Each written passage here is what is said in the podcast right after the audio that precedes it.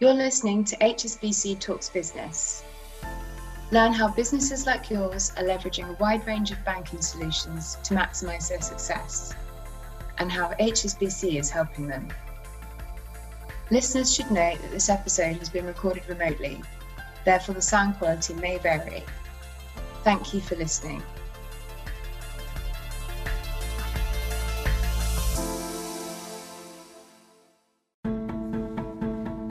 Welcome to the Business Plan for the Planet podcast, a series centered around ESG insights. In these episodes, you'll hear from experts whose work is at the heart of sustainability linked trends and opportunities, as well as from businesses that are delivering change for a better future for us all. Join us as we shine a spotlight on their commitment to a sustainable future. Hi, and welcome to this very special podcast.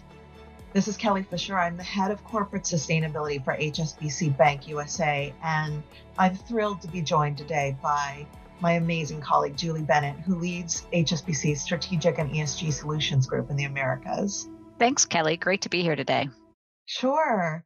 Well, I understand you recently took part in the FT's Climate Capital Summit, and I listened to the entire discussion. It was phenomenal around bringing the US back to the race. I'm glad we have a little time now after hours to talk through that discussion. It was in depth, it was very detailed. And I, uh, knowing you, I think there's even more that we can probably add to that. Especially, I'd love to to get a little more in depth around what you're seeing for investors driving the climate change agenda forward. And something else that I know you and I talk about quite often is how corporates are doing so. So before we do that, let's listen to a little clip of the conversation so everyone can get a flavor of that.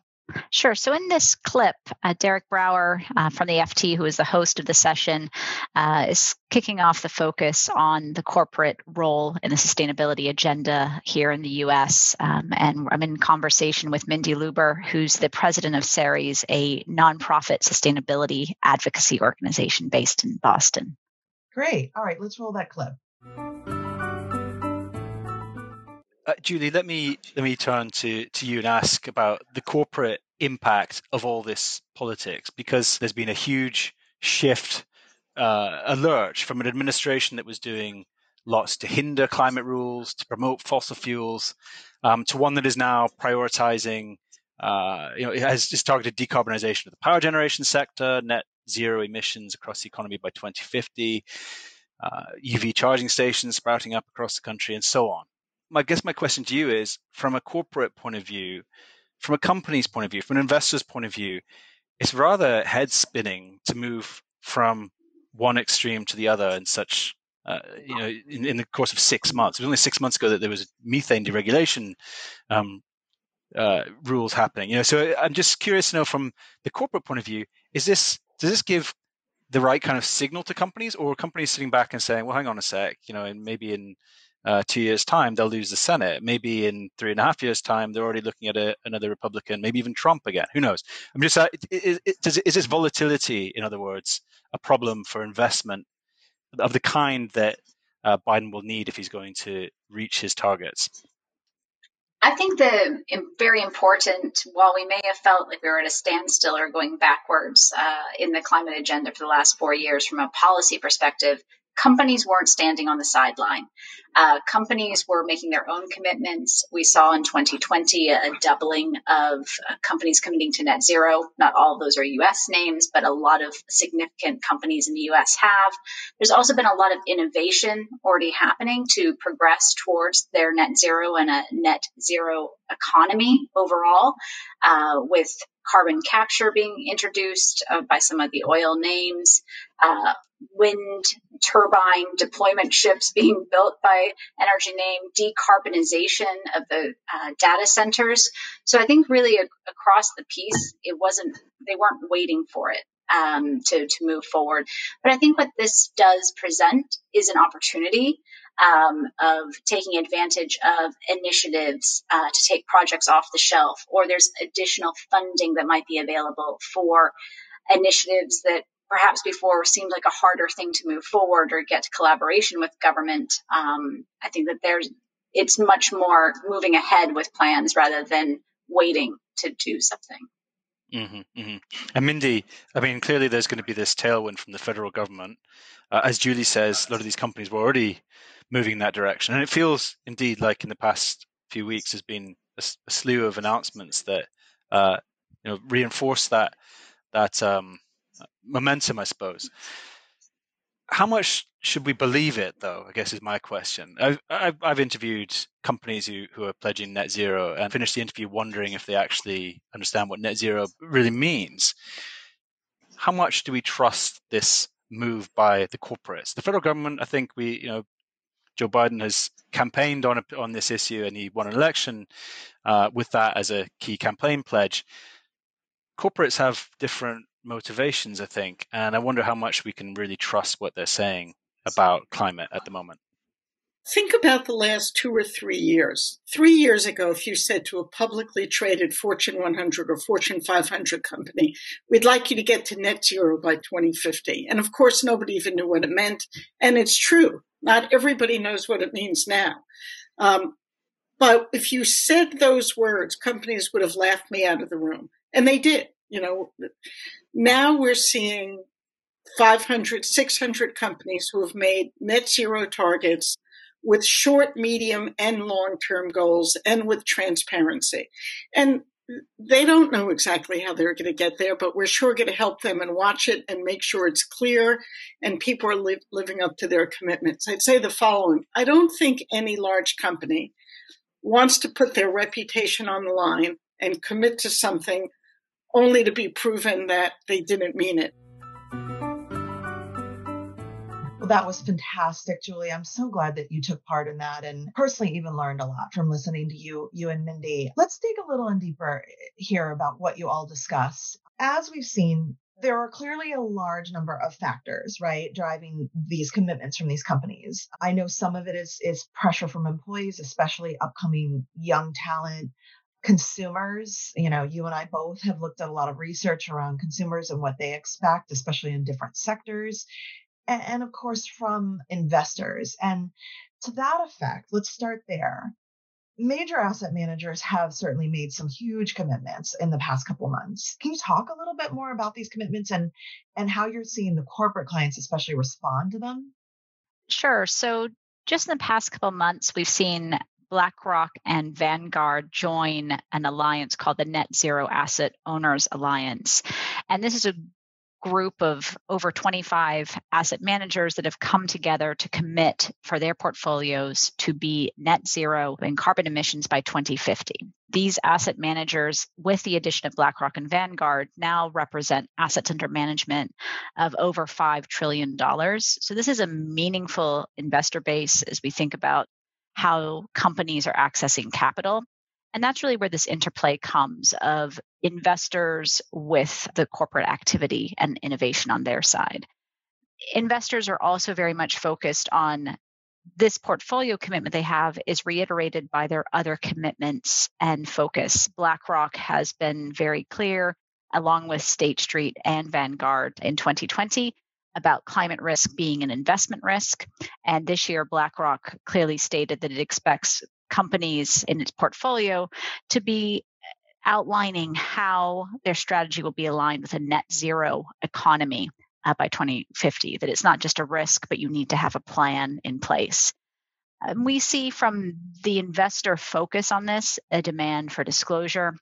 The statements of last year also outlined expectations for companies to have sustainability reports and to be disclosing impact and these plans to address a, a greener environment going forward. And we've seen a significant increase in publication of sustainability reports. And we also have heard from companies themselves saying that they've started to publish this data in response to the feedback they're having from investors and direct questions. That's great. And so, is this some kind of resurgence? And I, uh, I know the answer I would have, but I'm really excited to hear your answer on this, which is do you really think that American businesses took a break from climate change innovation during the, the Trump administration? Uh, is that, or is that in fact something that you think is a, a bit of a misconception? Definitely misconception. I think that uh, the US uh, corporate sector has certainly been, in many ways, leading the way uh, with innovation and not waiting for government mandates or direction and making their own commitments. We saw net zero commitments in 2020 double. And over 200 companies have committed to science based targets, which are the top level of detail and being science based, as the name says, how to be aligned with the Paris Accord um, and ambitions. And we've seen innovation across sectors, whether it's an energy company using wind turbine installation vessels, carbon capture innovation with the oil and gas space, the decarbonization of data centers. And also, we've seen cross sector collaboration, even within the, the previous administration, of a tech company, an oil company, and an oil services company coming together and how can we all learn from each other best practices and how to use data to measure and mitigate the impact that we have on the environment. Yeah and uh, I certainly agree with you and that that is absolutely what i've seen. I've seen some phenomenal american companies step forward in every sector and and really not be guided by the administration which you know is the wind blowing one way and the other and it's been incredibly inspiring and and i love what you started to touch on there about innovation and about these connections right between different sectors the oil and gas sector connected technology and so eh, you know i think that we need to be equally innovative as a bank and i've been proud i think of the, the way we have been especially in working with you what are you seeing? What kind of innovations do you think that we need to continue to do to meet that demand, to be as innovative as as the thinking um, that our clients are having? I think that the if we go back to the core of the, the access to capital and sustainable finance markets, the evolution of those and the adoption in 2020, notably, we saw sustainable bond markets issuance up over 70% in 2020 over 2019. And certainly that pace is continuing into this year. And that's not so much, there is certainly evolution and innovation of structures in that space, but this is these are levers that companies can use to fund their innovation, to fund their transition. We've also seen broader corporate adoption in the United States of corporate uh, sustainability linked loans, where rather than funding being linked to a use of proceeds or a sustainability project specifically, here the cost of capital or the borrowing costs will be impacted by meeting sustainability targets. And we've seen this also in last year in the bond markets. Uh, sustainability linked bonds principles were published. And we've seen over 60 sustainability linked bonds issued since the publication of those principles in June. And again, it allows more flexibility of a way to reinforce uh, to the market and to investors uh, sustainability commitments and to have that economic linkage with those sustainability goals within your financing structure. And uh, do sustainability linked loans even give you a little hope, a little optimism, given that companies, you're, uh, you know, I know you've seen such an incredible rise in them, but they're linked to the companies actually making good on their promises in a way, right? Exactly. So, for sustainability linked loans, uh, the company, the borrower defines a number of sustainability targets.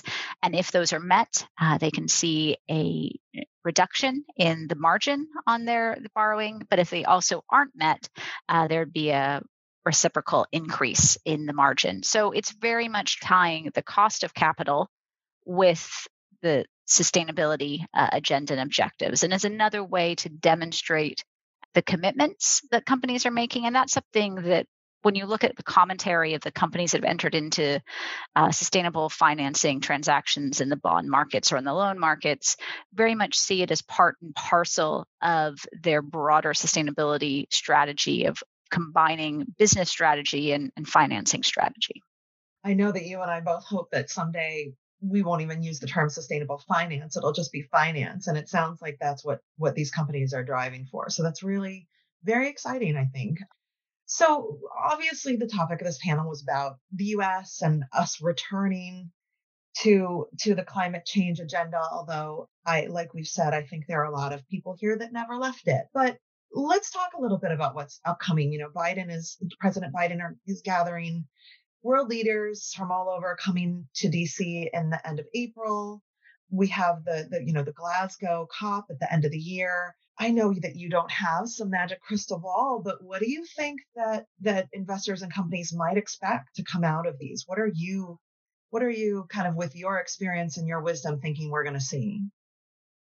There's many pieces that are already under discussion as we lead up uh, to November.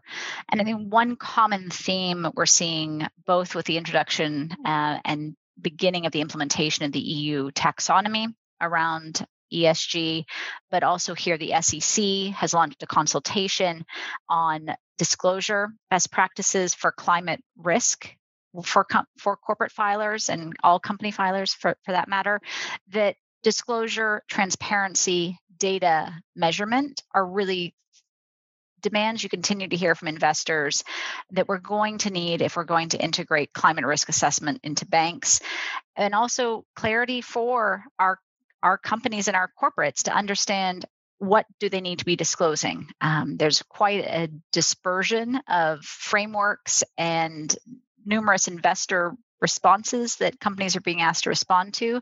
So to have a, a golden source or golden framework of how to be best communicating with investors, I think is something that's on the horizon. As I mentioned with climate stress tests briefly, with the Fed joining the Network for Greening the Financial System, which is a co- coalition of central banks and supervisors globally, certainly is an indicator that we can expect further investigation and testing of bank balance sheets for uh, climate risk exposures within their activities and lending. Well, Julie, thank you so much for your time today. I know how busy you are, so I incredibly appreciate having the time always to talk to you and and learn from you and I hope that our listeners found it to be as insightful as I did. Thanks, Kelly. My pleasure. So to all of you who joined us today, if you'd like to learn more about HSBC's commitment to a sustainable future, please visit business.hsbc.com slash sustainability. Also, if you want to know more about what we're doing here in the United States, visit business.us.hsbc.com slash sustainability. This is one of several Business Plan for the Planet podcasts. So please listen to the rest and, and thank you for joining us. This has been a special podcast in the Business Plan for the Planet series. More episodes will follow shortly, so please do keep an eye out for those. For more information on the programme, visit business.hsbc.com forward slash sustainability.